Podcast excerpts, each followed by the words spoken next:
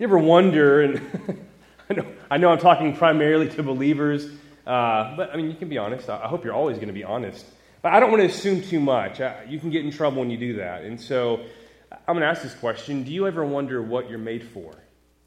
And maybe you can say, well, of course. I mean, yeah, I'm, I'm a Christian, so um, I, I'm made to praise God. Yes! That's the right answer, right? You were made to worship the Lord. Now, you know, people spend a lot of time thinking about this. We take assessments and we read books. What am I here for? What is my purpose? And again, I can tell you for free, you were made, we were made to do what? To praise the Lord. We were made for this. Negligence of this, rejection of this, is at the heart of the fall. Christ came to restore this, and history will end with all of God's creation doing this, namely praising the Lord. So, this is the last psalm in the Psalter. And I was talking to a brother today. If you, if you read through the Psalms, and I spent several years reading through the Psalms monthly, it's a great practice. Uh, five Psalms a day, and you'll read through the Psalms every month what you notice is that there's this buildup, there's this crescendo, this climax. And here we are in Psalm 150. Praise the Lord. Praise God in his sanctuary. Praise him in his mighty heavens. Praise him for his mighty deeds. Praise him according to his excellent greatness. Praise him with trumpet sound.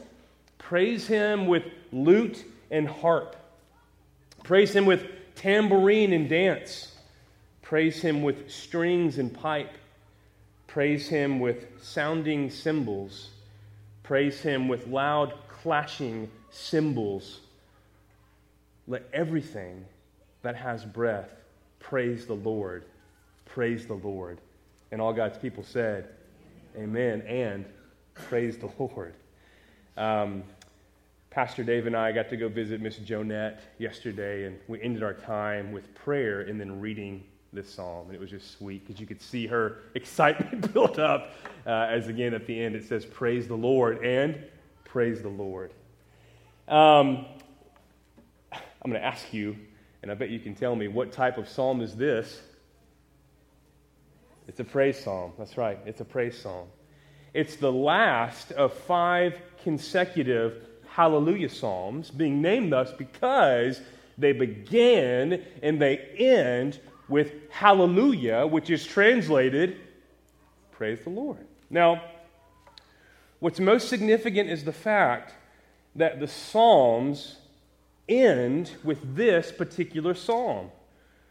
What's being emphasized from start to finish is the call on not only God's people and not only the angelic beings, but all of creation to do what?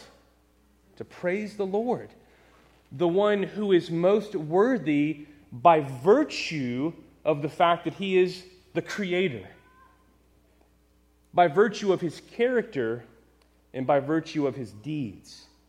And so, again, if, if you read the Psalms, and if I summarized what are the Psalms, what do they teach us about God? He's the creator.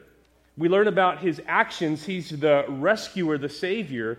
And we learn about his character. We could say he's good, he's faithful, he's gracious and merciful. And what is the proper response to all that? Praise. We got to begin with chapter 1. Uh, tonight I'm going to read Psalm 1, all of them. Just kidding. I wonder how long that would take. Hours. But I do want to go back to Psalm 1 What's Psalm 1? Remember what kind of psalm that was? It's a Torah or law psalm. It highlights the blessing of living life in line with God's word. So, the blessed man is the one who meditates on God's law day and night and rejects the path of the wicked. And yet, law observance by itself cannot be the goal. God's word, his law, must move us to adoration and praise. And probably the best example of that is Psalm 119, where the psalmist is found praising God for his law, his word. Our obedience must flow from our praise, our gratitude, our joy in the Lord. obedience, this is important, okay, because it's easy to fall into this trap. Obedience without adoration is legalism, it's relationally void. Obedience with adoration is in keeping with the gospel, it's relational, it's God honoring. So, Psalm 150 begins and ends with a call to praise the Lord. And the verb to praise is found 13 times in Psalm 150. That's a lot. I mean, it's only six verses. On average, that's more than two times per verse, right? This verb praise is found. Now, this is cool. Ah, man, I'm all about structure, right? I'm all about how, how, how is this particular psalm structured? And we saw that really clearly last week. It was really, I mean, who was here last week? Psalm 139. Oh, it's good. That was so encouraging. Um, Psalm 150 answers four questions related to praise. This is really simple. And it's, there's this progress. We're going to see this movement from verse 1 to 6. And these are the four questions that are going to be asked and answered in our passage. First is where. Where are we to praise God? That's verse 1. Where do we do it? Where do we praise Him? Verse 2 is why. Why do we praise Him? So, where do we praise Him? Why do we praise Him? Verses 3 to 5, the longest section, how do we praise Him? How do we do it? And then, last question, verse 6, who praises Him? Who is to praise Him? So, where do we praise Him? Why do we do it? How do we do it? And who is supposed to do it? And that's my sermon. Those are the four questions we're going to answer this evening. So, verse 1 where? Verse 1 Praise the Lord. Praise God in his sanctuary. Praise him in his mighty heavens.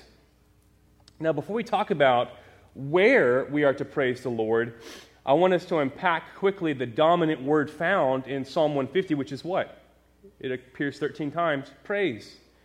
This is the sole response that the psalmist is calling for. And the object of our praise is who? Just as faith has an object, praise has an object, and the object of our praise is the Lord. But what does it mean to praise the Lord? The expression hallelujah, praise the Lord, consists of two Hebrew words. The first is the verb halal, and it means to praise, to boast in, to honor. And the second is Yah, which is shorthand for Yahweh.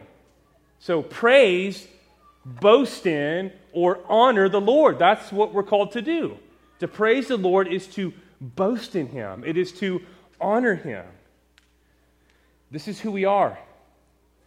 This is what we were made for. This is the purpose of all creation. This is why we exist. To do what? To boast in, to praise, and to honor the Lord. And as we've talked about, I've said this, this has been kind of an ongoing theme in the Psalms. We were made to worship the Lord. And when humanity is not doing what they were made to do, we don't have joy. Because of sin, we have directed our attention toward the creation rather than the creator. And thankfully, Christ has done something through his life, death, and resurrection to rescue us from sin and to restore in God's people our creative purpose, which is to do what? To praise the Lord. John 4 23 and 24. But the hour is coming, Jesus says, and is now here when the true worshipers will worship the Father in spirit and in truth. For the Father is seeking such people to worship him. God is spirit, and those who worship him must worship him in spirit and truth.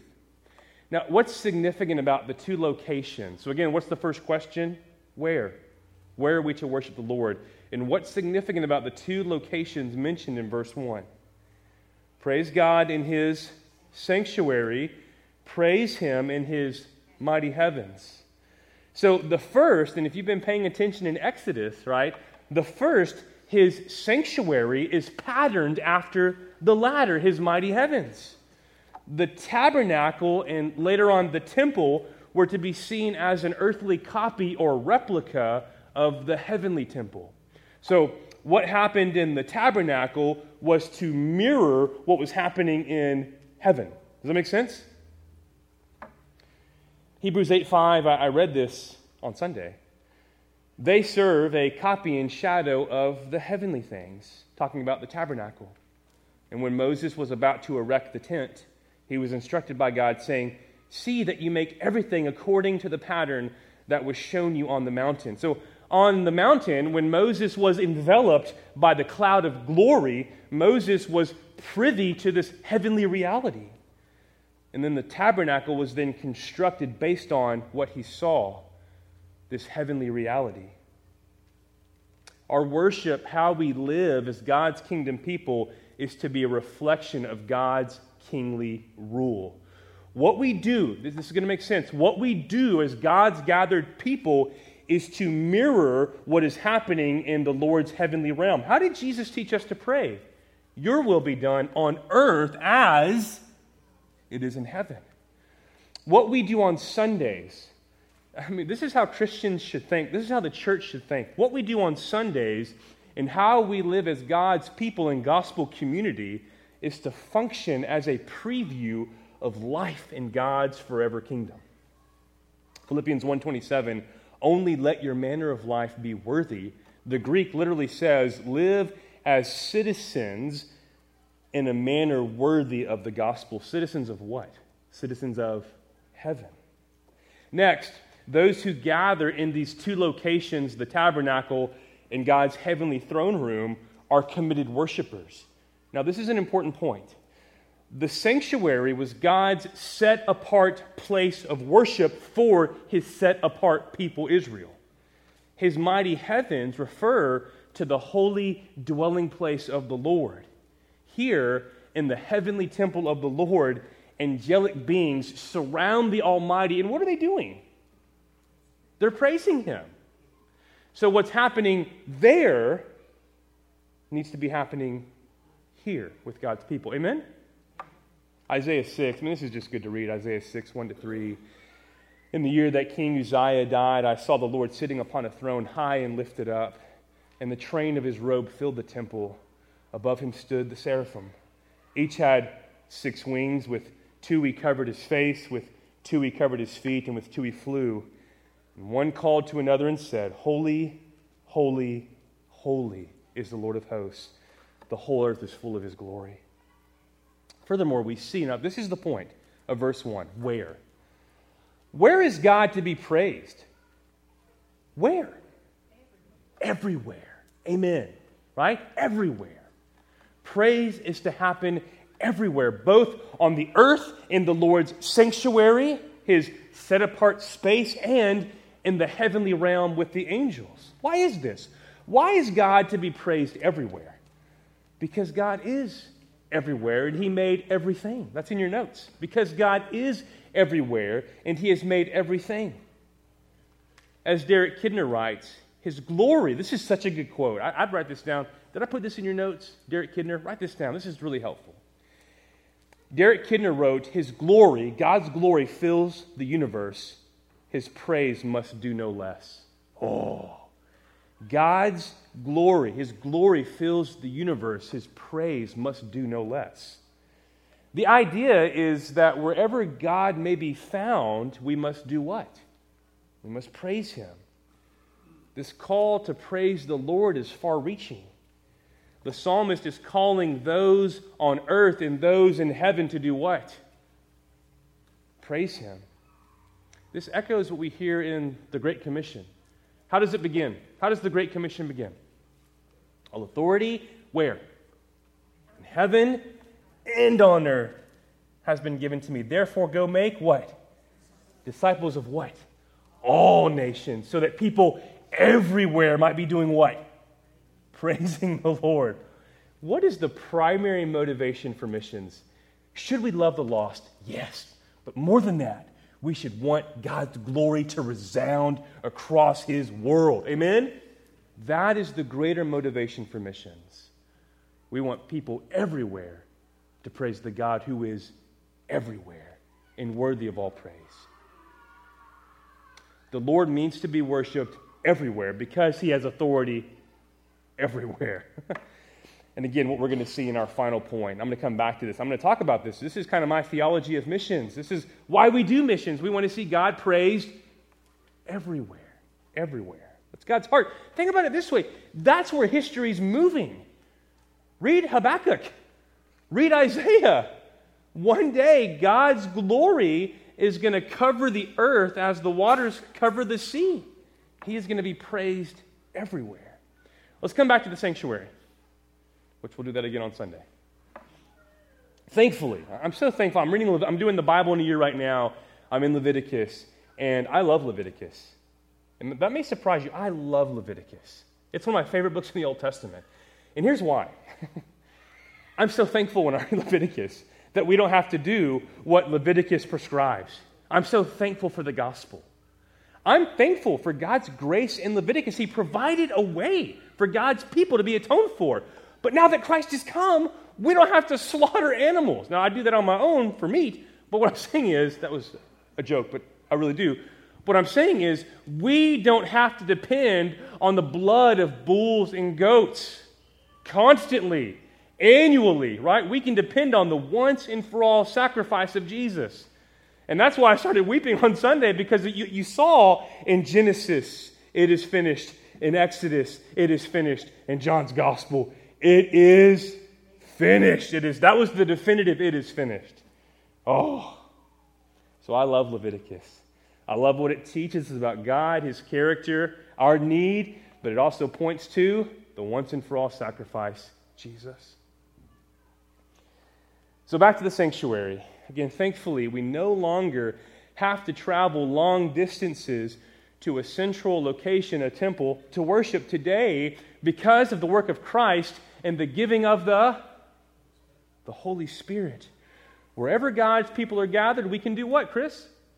We can worship.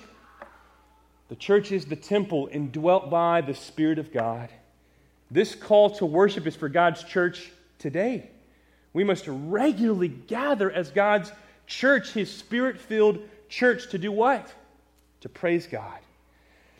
Our, I mean, again, if, if someone asks you, so what do you Christians do? Like, what, what, do you, what are you guys up to on Sundays? I mean, I see a lot of cars and trucks in the parking lot. What, man, what are y'all doing? What do we say? We're praising the Lord. That is our vocation, to praise the Lord. That's what was forfeited at the fall. That's what's been restored in Christ. And all God's people said, Amen. All right, so why? Where? Everywhere. Where do we praise Him, friends? Everywhere. Wherever the church is gathered, He is to be praised. And the church is to be found where? Everywhere. That's the Great Commission. But maybe a, a more important question is why? Because hopefully, if you have that conversation with a coworker, hey, I see that, like, you know, we get together on Sunday mornings and you can't come because you say you go to church. What are you doing? We're praising the Lord. The next question might be, why are you doing that? I hope you have a good answer. you should. So, why? Verse 2 Praise him for his mighty deeds. Praise him according to his excellent greatness. Oh. So, why do we praise the Lord? This is in your notes. We praise him for what he's done and for who he is. We praise him for what he's done and for who he is. And those two are related. We know who he is because of what he's done. Amen? We know him by his works. He's the creator, he's all powerful, he's the savior, he's gracious. Amen? The psalmist begins by saying, Praise him for his mighty deeds. His mighty deeds here refer to his mighty works, specifically his saving works. One thinks of the Exodus. Psalm 145, verse 4 One generation shall commend your works to another and shall declare your mighty acts. Okay, so Israel, whenever the people gathered, what did they do? Well, they praised the Lord, but Think about their celebrations, their special meals, their festivals. They all revolved around the Exodus, God's rescue on their behalf, the provision of the Passover lamb, right? They celebrated God as their rescuer, their Savior. And as Christians, we are beneficiaries of a greater Exodus, a greater act of rescue, the cross of Jesus Christ. Amen? Oh. And what do we do when we gather? We praise Him for His Mighty works. Why do we take the Lord's Supper? Let me just read it. This is 1 Corinthians 11, 25 and 26. In the same way, also, he took the cup. This is Paul writing. He took the cup after supper, saying, This cup is the new covenant in my blood. Do this as often as you drink it in remembrance of me. For as often as you eat this bread and drink the cup, you proclaim the Lord's death until he comes. When the church gathers to take the Lord's Supper, we are remembering his great work, his cross. Amen? Why do we praise him, church? Because of what he's done. He gave his life, it's his sacrifice. On behalf of good people? No, on behalf of sinners. The Hebrew word here for greatness is Godel. And that's the second part of verse 2. Praise him for his mighty deeds, praise him according to his Godel, his magnificence, his greatness. Exodus 15 16. Terror and dread fall upon them because of the greatness of your arm. They are still as a stone. Here it's used, this word Godel is used to describe God's greatness seen in his work of rescue. How do we know God's great? How did Israel know God was great? Because they witnessed his rescue. Amen? His greatness was, his magnificence was on display through his saving work. And then you go to Numbers 14 19. Please pardon the iniquity of this people according to the greatness of your chesed, your steadfast love just as you have forgiven this people from Egypt until now. Here, it's the same word, Godel. It's used to describe the greatness of God's grace. One could argue that his excellent greatness is revealed by his mighty deeds. How do we know that God is good and loving and faithful? Because of what he's done. Amen? Again, when someone says, man, that guy is sure swell, none of us talk that way anymore, but that's a good man right there. It's a good man, Charlie Brown. Why do we say that? Why do we say so and so is a good husband? Because we've witnessed it. We've seen how he cares for his children and provides for them and spends time with them. No one would say that of someone who visibly abuses their children. We wouldn't say that. We say they're a good husband and a good father because they take care of their family. Man, that guy's sure a hard worker. He falls asleep at the computer. No. Why do we say he's a hard worker? Because it's seen. He's a man of integrity. It's seen. How do we know that God is magnificent?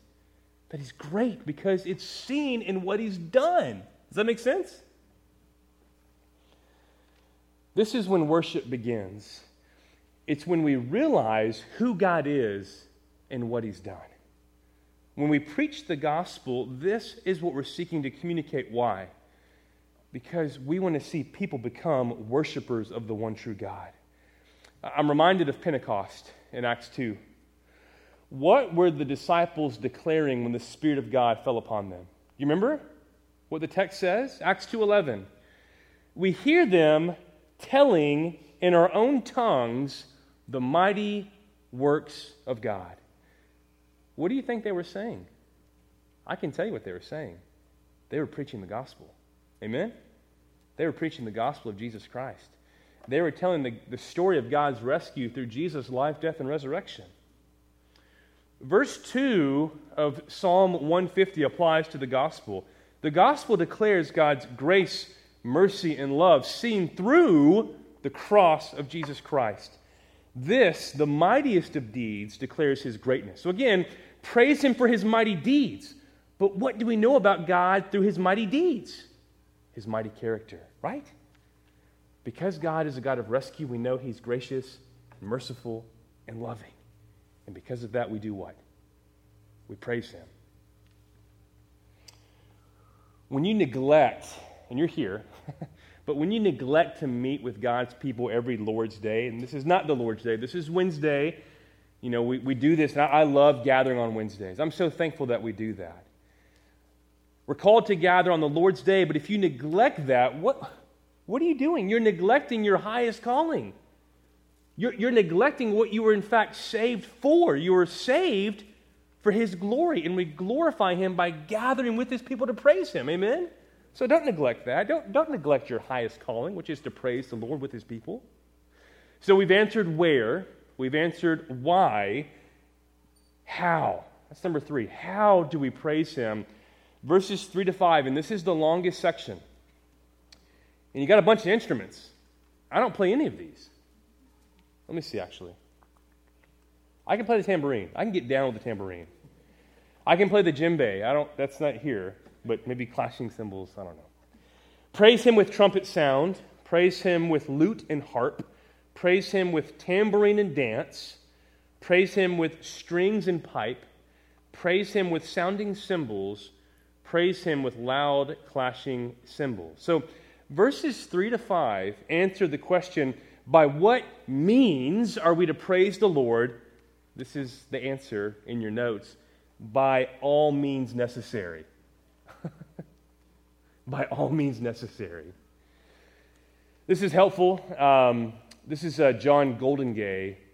John Goldingay is a conservative Old Testament scholar, and he wrote three volume commentary on the Psalms. It's like over 2,000 pages. Can you imagine that? That's a lot of work. It took him years. But he really gets into the historical background. This is helpful because, again, a lot of these instruments we're not really familiar with. Um, when was the last time you played the lute or the harp, even? He says these verses include instruments that belong more in temple worship and those that belong more outside it. Every means is summoned to magnify Yahweh.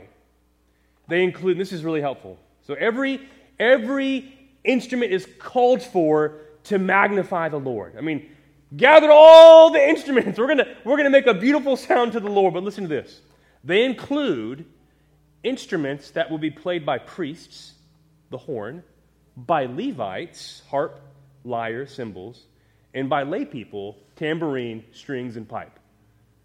Everybody's called to gather. Everybody to praise the Lord with every means available. Why? Because he's what? He's worthy. Amen? Uh, John Calvin. Let's, let's look at what Calvin said about this. The psalmist, therefore, in exhorting believers to pour forth all their joy and the praise of God, enumerates one upon another all the musical instruments which were then in use, and reminds them that they ought all to be consecrated to the worship of God. He's saying, set apart every instrument for the worship of God because he's what? He's worthy. And not only with our voices, but with what our hands have made we are to praise him in multiple ways and for multiple reasons. In verse 4, we read that God's people were called to praise him with tambourine and dance. And this is from a Puritan, surprisingly. This is Plumer. He writes Dancing expresses a high degree of joy. I'm a dancer. I'm not going to lie. We have dance parties at my house with my little daughter. I love to dance with my kids. Dancing had a rich history in Israelite life. Can you remember when they danced? When did they dance? Say it again. I heard it. The Red Sea. That was their expression of worship to God for his great act of rescue. Amen? So Exodus 15 20. Then Miriam, the prophetess, the sister of Aaron, took a tambourine in her hand, and all the women went out after her with tambourines and dancing. And then think about David and Goliath. This is right after David and Goliath. 1 Samuel 18:6. As they were coming home, when David returned from striking down the Philistine, the women came out of all the cities of Israel, singing and dancing to meet King Saul, with tambourines, with songs of joy, and with musical instruments. Again, dancing, especially in this culture, was an appropriate means of celebration praise and worship. The, the main takeaway from verses 3 to 5 is that we are called to praise the Lord with every available means. This is, man, this is so good. These verses paint a picture of a varied people with varied gifts gathering to praise the Lord. What a beautiful picture of God's church today. Right? I mean, you look around, we're all different. But we're all called to use our gifts to do what? The same thing, which is to do what? to praise the Lord. We all, we're all different parts of the body.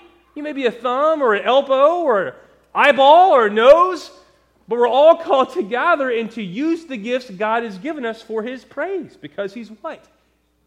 He's worthy. He's worthy. Who? Who? Verse 6. Who is to praise the Lord? Everyone. Everything that has breath. That's pretty exhaustive, right? Verse 6 Let everything that has breath praise the Lord, praise the Lord. Here, the psalmist appears to move beyond verse 1. Not just God's people and the angelic beings in heaven above, but everything that has breath, every living thing. This is seen in Psalm 148. So if you want to go back and read this with me, Psalm 148, verses 7 to 12. We're almost done. We have time, by the way. We're not close. I mean, we're, I'm close to being done, but we're not close to running out of time. Psalm 148, 7 to 12. Praise the Lord from the earth.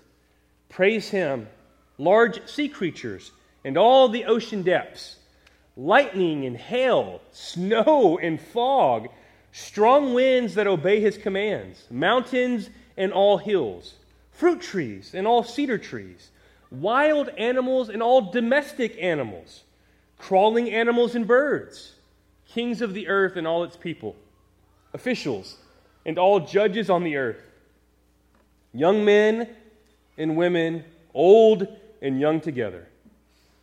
That's pretty exhaustive. Everything that has breath is called to do what? Praise the Lord. Now, here's the problem. We look around today, and not every living thing is doing what? Praising the Lord, right? Specifically, especially the crown of God's creation, who? Man, his image bearers. It seems that everything else, in this is so frustrating, everything else in creation is doing what it's supposed to do. The trees are growing, the stars are twinkling, the sun is shining, the fish are swimming, the deer are running, but God's image bearers, men and women, continue to reject the Lord as king. And this should make us both angry and sad. Angry because many have turned to idolatry, worshiping the creation rather than the Creator, assuming the place of king and rejecting the true king, Jesus Christ. And sad because it reveals the sad state of so many lost without Jesus and headed to hell. This final verse should move us to do what? To evangelize. Let everything that has breath praise the Lord. Friends, we look around today and it's obvious that not everything that has breath, specifically God's image bearers, are doing what? Praising the Lord. This verse should move us to outreach, both local and global. This call for everything that has breath to praise the Lord should motivate missions. What should motivate our evangelism? It should be a desire to see the lost turned into worshipers, rebels shaking their fists at God turned into worshipers raising their hands to God. This amounts to God's glory, but how so? Because when God's creation is doing what it was made to do, God is glorified. Amen? Now, because of sin, we've chosen to worship creation, other things, ourselves, instead of the one true God. Only by trusting in Jesus can we become what we were made to be. And what is that? Worshippers, praisers of the one true God. Only by trusting in Jesus can we become true worshipers of God. Jesus came to make us what? True worshipers. Amen? And when we become true worshipers, what happens? God gets the what? He gets the glory. Our concern for God's glory should move us to evangelize the lost. Again, yes, when we tell the gospel to unbelievers, it should be motivated by love for unbelievers. I mean, I love in Mark 10, you know, Jesus has a discussion with this rich young ruler. And at one point in the text, it says Jesus looked at him and loved him. You're like, wow, I mean, Jesus loves the lost. Amen? But what should be our primary motivation for evangelism? The glory of God. I put this in your notes. More conversions equals what? More worshipers, and thus more glory to God. Think of it, right? I mean, why do we go to the nations? Because when a people group stop worshiping idols and start worshiping the one true God revealed in Jesus Christ, what happens? God gets glory. Amen? Man, I, I was at Together for the Gospel uh, maybe 2016. It's like 12,000 men gathered together in a coliseum praising God and just hearing those voices. Now, do you think any of us would say, oh, that's too many? No more. No, we, we want to see voices added to that. Amen? Because it makes an even greater sound. Do you see what I'm saying? Don't you want to add to that, that music, that sound, that praise? That's why we tell people the good news. Amen? We want to see more voices added, more voices united in praising God. Because again, more conversions equals more worshipers equals more glory to God. You know, the climax of the Psalms, Psalm 150, corresponds with the climax of history. The scriptures look ahead to the day when all will acknowledge Jesus as King, when every living thing will praise the Lord, when the knowledge of God will cover the earth as the waters cover the sea. Revelation 5:13 I heard every creature in heaven, on earth, under the earth, and on the sea. Every creature in those places was singing to the one who sits on the throne and to the Lamb be praise, honor, glory, and power forever and ever. Amen. Oh, Isaiah 11:9 For the earth shall be full of the knowledge of the Lord as the waters cover the sea. Revelation 7 9. After this, I, looked, and behold, a great multitude that no one could number from every nation, from all tribes and peoples and languages, standing before the throne and before the Lamb, clothed in white robes, with palm branches in their hands. Doing what? Praising the Lord. Philippians 2 10 to 11 so that at the name of Jesus, every knee should bow in heaven and on earth and under the earth, and every tongue confess that Jesus Christ is Lord to the glory of God the Father. Now, you have to realize this. That day is going to come, and, and one day every single person is going to acknowledge what we acknowledge now, but for many it's going to be too late. It's going to be too late. They'll acknowledge it, they'll see it, but it'll be too late for them. One final observation concerning verse 6. Everything that has breath has breath. Why? But why does it have breath? Say it? Because God gave it breath. Who gave us breath? God gave us breath, right? Therefore, everything that has breath belongs to who? Belongs to God, the Creator, the life giver. We must therefore use that life, that breath, to do what? To praise God. With each breath, a gift from God, we praise God. That's good stewardship, right? I mean, every breath we take is from the Lord, the life giver. And I want to steward those breaths well. And the way we do that is by praising Him, by living for His glory and honor. When we praise God, we were doing what we were made to do. Are you praising God, the Creator, with each and every breath? Singing His praises, speaking His word, telling the gospel to others, speaking kind words to your neighbors, encouraging brothers and sisters in Christ, calling brothers and sisters in Christ away from sin, instructing children, complimenting your bride. These are all ways that we can sanctify our breath for the glory of God. Amen? What's being communicated about God in Psalm 150, verse 6, is that everything that has breath is being commanded to praise the Lord. But why? Why, why, why should everything that has breath praise the Lord? Why? Everything? I mean, every living thing? Why? I've been saying it over and over, and I hope you've caught it. Because he is worthy. Because he's worthy.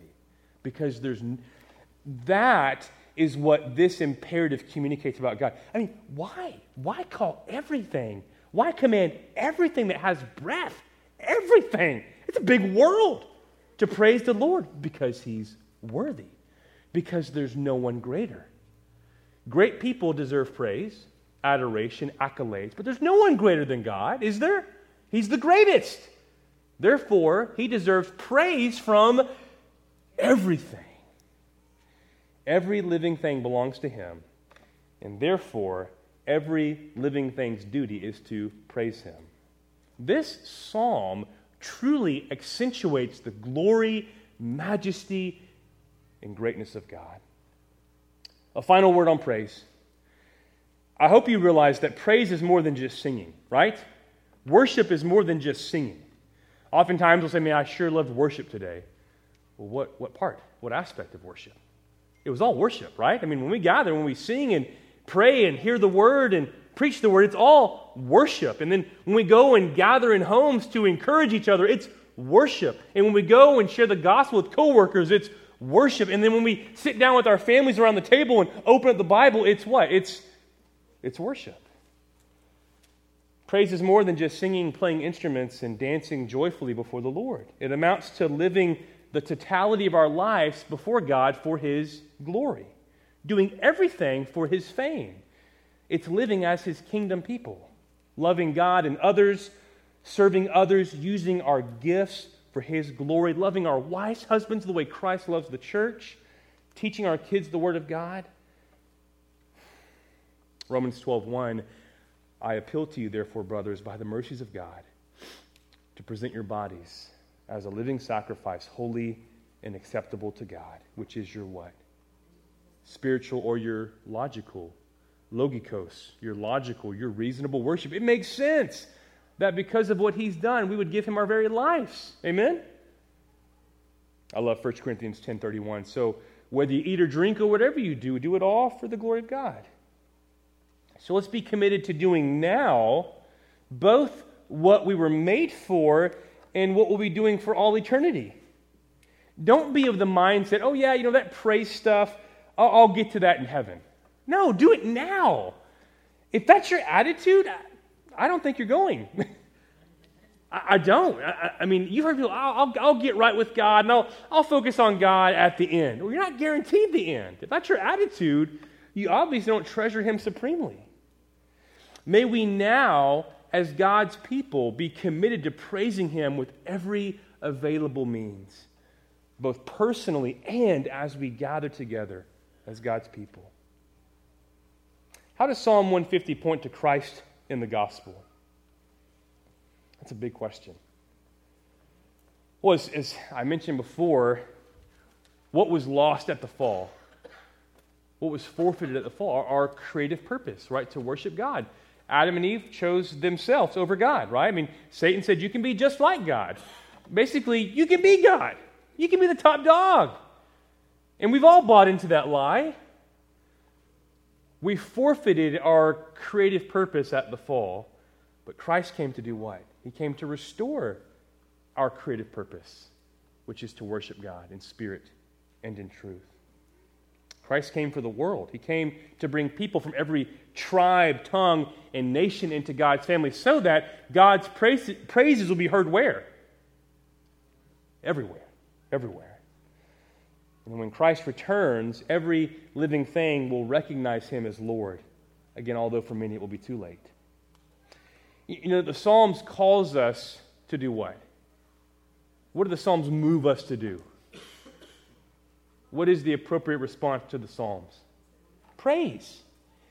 Because in the Psalms, we learn that, I'm summarizing all 150. In the Psalms, we learn that God comforts the hurting, shepherds his people, rescues the lost, and cares for his own. And the Psalms point to Christ. I mean, Jesus says that in Luke 24. The Psalms point to Christ, who is the great comforter, the great shepherd, the great rescuer and caregiver. And praise is the appropriate response to Jesus, the one the Psalms point to. Praise is the proper response to the songs. Some important questions to ponder, and then I'm going to pray. How often do you praise the Lord? How often do you praise the Lord? How often do you consider his character, who he is, and his deeds, what he's done? Number two, do you regularly gather with God's people every Lord's day to praise the Lord? This is what we've been saved for. Again, the, the picture in Revelation is not of a bunch of individuals serving and worshiping God, but of a gathered body of brothers and sisters in Christ praising the Lord together. What we do now is a preview of what's to come. Amen?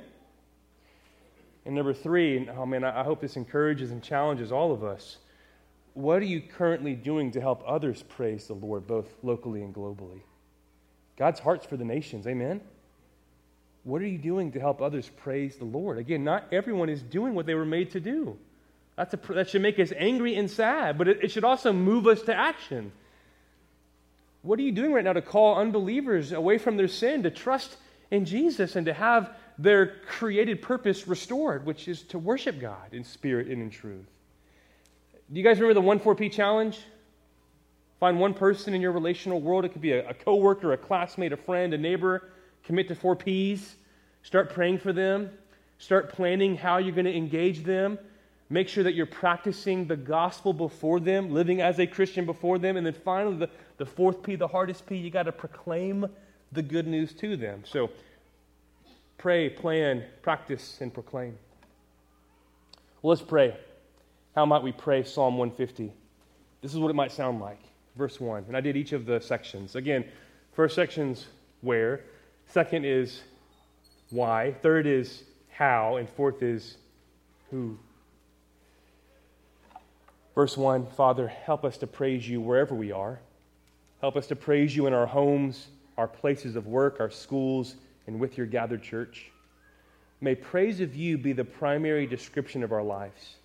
May your gathered church across the globe give you praise so that praise of you is heard all over the world. Verse 2 We praise you for what you've done and who you are. We praise you for the gospel of Jesus Christ and what it reveals about you. You are holy, good, faithful, gracious, loving, and awesome. In verses 3 to 5, may we praise you with every available means possible. May we praise you with the gifts you've given us by using them to serve your church. May we praise you in and through all of our relationships. In verse 6, we pray for the lost in our lives that God, in your grace, may you move them to trust in Jesus and turn from sin so that they will be heard singing your praises. Help us to do what you've called us to do, to praise your name. And all God's people said, Amen. Amen.